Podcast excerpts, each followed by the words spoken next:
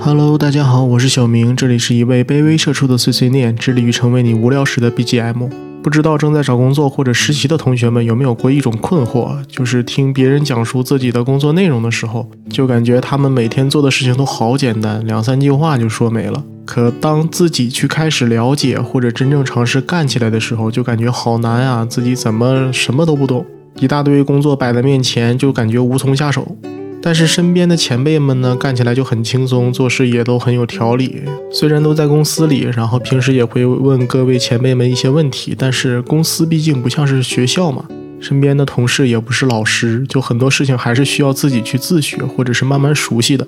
但是慢慢的，等一段时间过去了，自己也开始熟悉手头的工作了。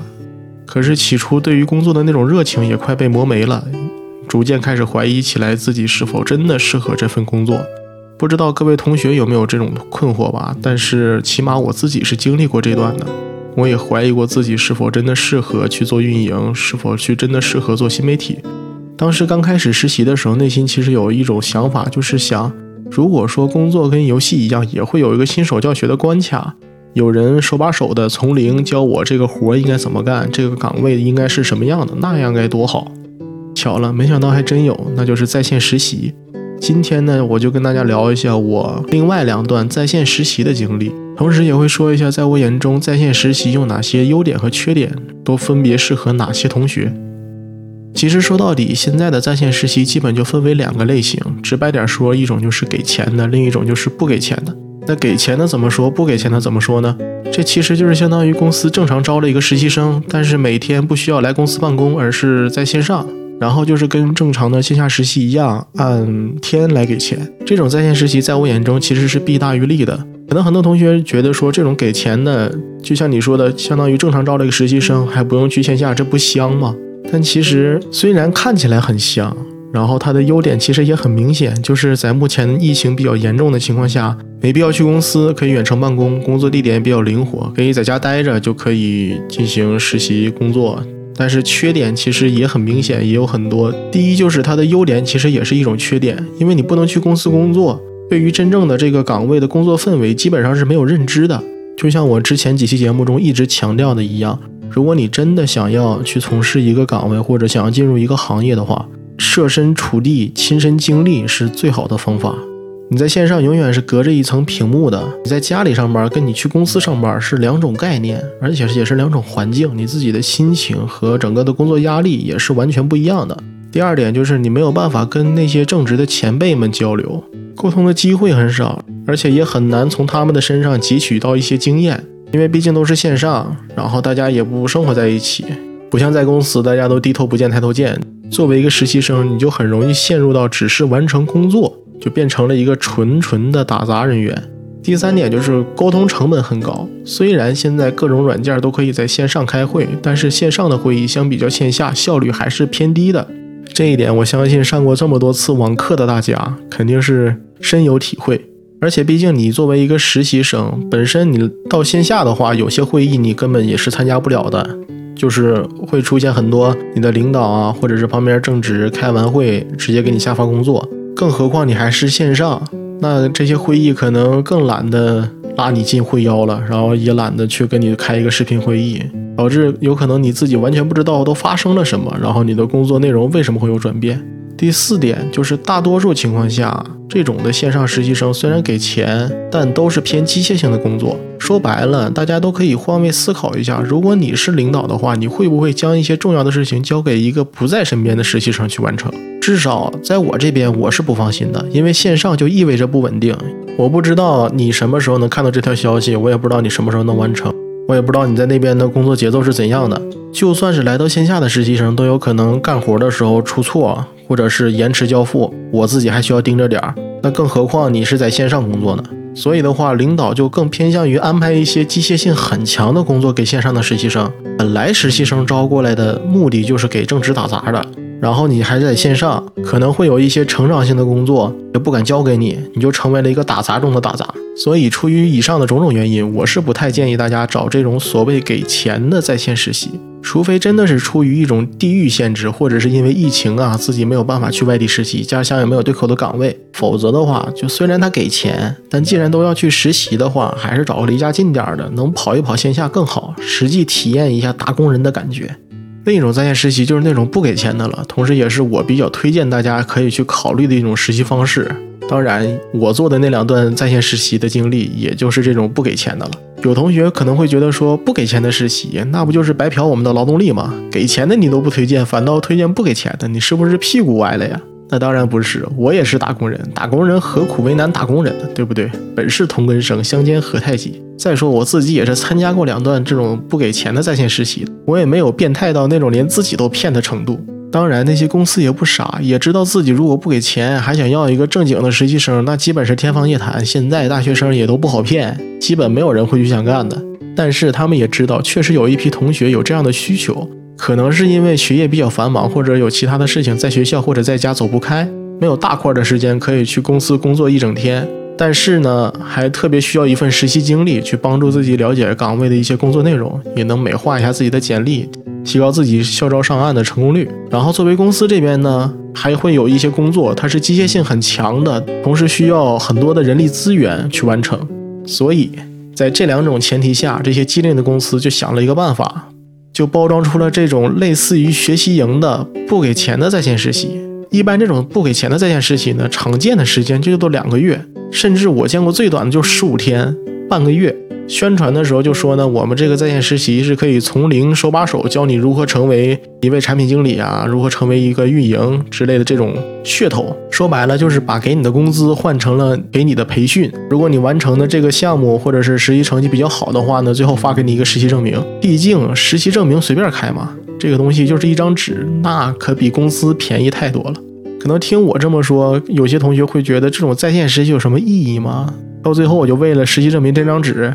但说的没错，其实这种在线实习最大的意义就是实习证明这张纸。那接下来我就用我自己干过的这两段不给钱的在线实习来解释一下我为什么推荐它，同时为什么实习证明这张纸很重要。其实我当初找在线实习的原因很简单，就是因为当时二零二零年疫情刚开始爆发，然后我既不能回学校，也不能去其他城市找工作。同时，当时也是大四下学期，也开始忙一些毕设的事情。就算我能出门，也没有那么多时间能找一个公司实习。然后呢，我还想在春招的时候找一个好一点的 offer，但是我当时只有一份线下实习的经历，相比较其他人来说，简历就比较单薄，所以想趁这个机会再丰富一下。基于以上的种种情况，我当时也就只能去找这种在线实习了。就像上一期节目中所说的，我之前一直是做公众号运营的，想的其实就是。接触一下其他岗位的运营工作，看有没有更适合自己的。所以我的第一份在线实习找的是做社群运营，就在一个现在比较知名的专门做简历模板的一个公司。可能现在有很多同学也都用过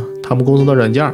当时呢，整个实习项目的微信群里面有上百人吧，大概我感觉是基本是投简历的人都通过了。公司的人在群里面开始让大家自行组队，然后选出一个组长，然后也方便他们管理，同时也便于完成我们后续每天的工作内容。之后每天的工作节奏和工作内容就是上午的时候可能会听一到两节的一些在线课程，就是主要讲一下社群运营的定义呀，还有一些主要的工作内容。然后下午的时候会分配给我们当天的所需要完成的任务，然后进行一个实操的练习。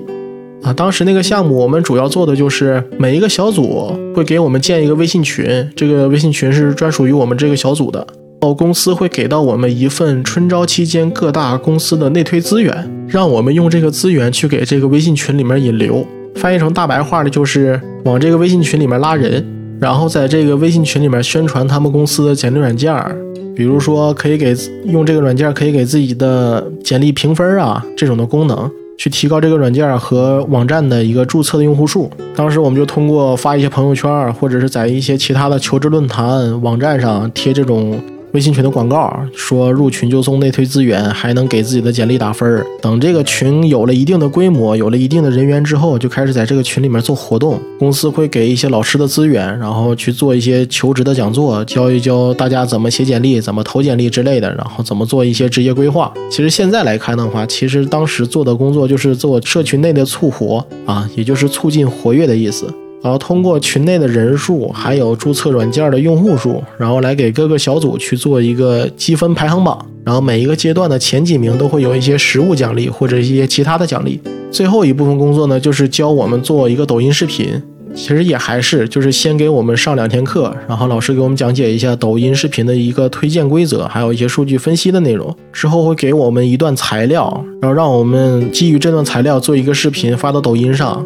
最终通过抖音视频的转评赞的数量，然后给各个小组去进行排名，然后也是前几名可以获得公司盖章的实习证明啊，还有荣誉证书。最后我们小组应该是第三名还是第五名，我记得不太清了，反正是成绩不错，然后拿了一个荣誉证书回来，这也是我第一个在线实习的一个证明。等到这个项目结束之后，我发现这种实习也不难，还能拿实习证明，而且每天工作也不是很累，同时也能给自己的简历上添点东西，就是多一份经历嘛。所以我就又找了一个达人运营的在线实习。这份实习的工作内容其实就更简单了，说白了就是给一个母婴平台招募创作达人，就是从什么抖音啊、快手啊、微博啊、简书啊、知乎啊等等，就这种平台上挖掘一些内容比较好的创作者，然后推荐他们到公司的平台上发布文章。然后我们这些实习生呢，会给这些自己拉来的创作者去做一些流量的倾斜，帮助这些创作者达成入驻签约平台的条件，然后从而给平台产生更多的优质内容，还有更多的 KOL 或者 KOC。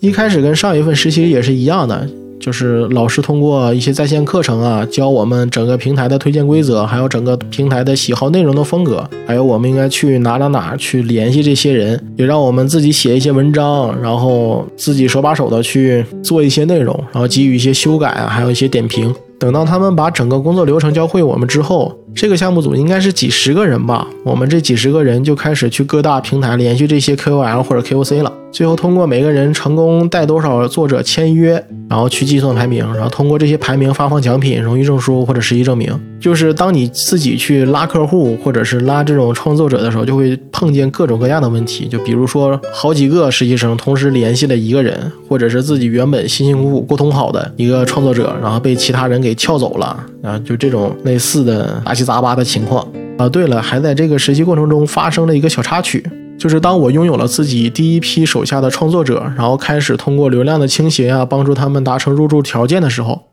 就开始发现这个入驻条件有点太过于困难了。对于一些内容其实很好，但是缺少粉丝基础的那些创作者，就算有我们流量倾斜的帮助下，也基本很难完成。所以当发现这个情况之后，我就跟其他做的比较好的同学交流了一下，也问了一下他们那边的情况，得到的反馈跟我这边其实是差不多的，也是有很多的创作者不可能达成这个入驻的条件。然后呢，我就将我收集而来的这些数据和情况整理成了一个文档，也说明了一下我们这些在线实习生遇到的一些问题，然后同时也写了一些自己对于入住条件如何改进的一些很不成熟的意见，当时就发给了这个项目的负责人。之后呢，就是创作者入住的条件有所改进，但是改进的方向跟我提的建议基本没什么关系。后来的反馈就是，当时那负责人跟我说，他们其实也在考虑去下调这个门槛的要求。但是呢，我的那些不成熟的意见其实可采用性不是很大，但是这个行为也是获得了这些负责人的一个认可，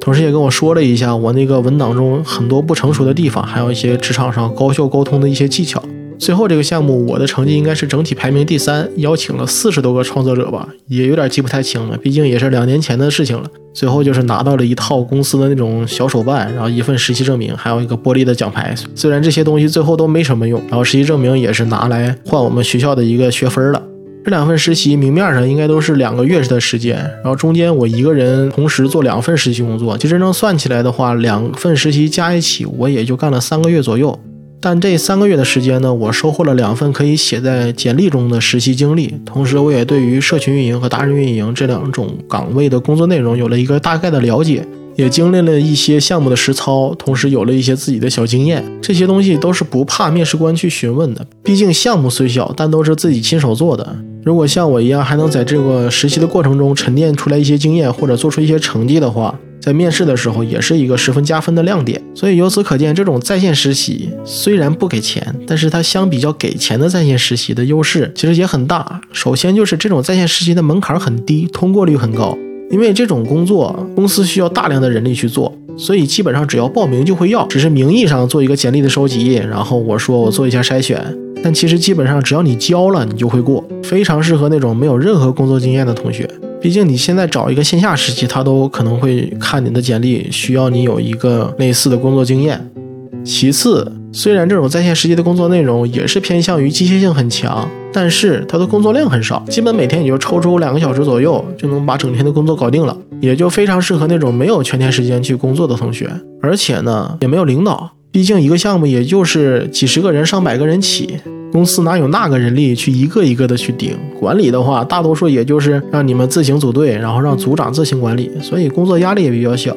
第三点就是前期培训较为全面，因为一般参与这种实习的同学，大多数都是纯小白，没有关于这个岗位的工作经验，所以这种实习项目都会在前期有比较详细的培训，而且在项目的启动阶段也会有手把手的教学或者一些操作指南会教给你。它不像线下的实习，公司更偏向于找那种有类似经验的实习生，尽可能的减少一个人员的培训成本，然后让实习生尽快的上手工作。最后呢，就是你可以整体经历了一个小项目的从头到尾的过程，从而对于你整个业务链路有一个初步的认识。就比如说我做社群运营的时候，就经历了裂变、引流，就是如何将人拉进微信群啊，就是促活，啊，提供一些讲座的活动，然后转化，就是推荐这些用户去注册软件、注册网站。在做达人运营的时候呢，就经历了达人的挖掘、招募、培养、签约。虽然这几个项目都很小，但是让当时的我对于这个行业或者说这个岗位的职责有了一定的了解。但是话说回来，就这种不给钱的在线实习，劣势其实也一样很致命，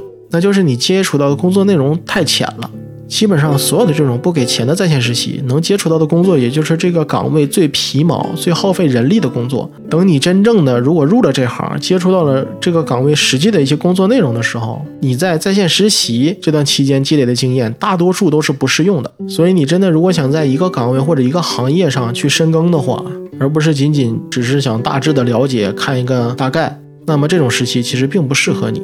总而言之，如果你之前有过线下的实习经历，或者有过一定的项目经验，而且决定在一个方向深耕下去，想深入的了解的话，那么我还是首先推荐你去找线下的实习。如果条件实在不允许的话，再考虑那种给钱的在线实习。因为如果想从深层次真正了解到这个工作岗位的内容，积累一定的工作经验，锻炼自己的工作能力和专业技能的话，还是最好能亲身投入到这种工作氛围中才是最佳的选择。线上工作始终相比于线下少了一丝在公司打工的味道。但如果同学你没有任何的实习经验，或者你的毕设，或者是因为其他事情你太忙了，没有大块的空闲时间，还想着正值春招，想丰富一下自己的简历，了解一下各个岗位的一些大致的工作情况，那么我会推荐你去参加那种不给钱的在线实习。毕竟相比较给钱的实习来说，不给钱的在线实习更像是游戏中的一个新手教学关卡，难度低，时间短，内容少，还有人手把手从零开始教你如何去操作。